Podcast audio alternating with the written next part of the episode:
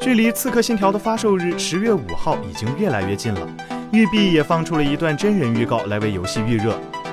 这次公布的预告中，主角利奥尼达斯是斯巴达未来的国王，小时候被父亲尼古拉斯嫌弃，差点命丧黄泉。长大之后，他将带领斯巴达人民与雅典展开巅峰对决。本作由育碧魁北克打造，加入了希腊神话背景。玩家一开始可以选择男主角利奥尼达斯，或者是女主角卡珊德拉。无论是选择男还是女，都可以全篇操控他们完成游戏。这一作中没有圣殿骑士，取而代之的是名为 Cloutist 的教徒。玩家还能自定义武器和装备，掌握和学习新的特殊能力，并投身与斯巴达和雅典之间数百名士兵相互对抗的大规模战斗之中。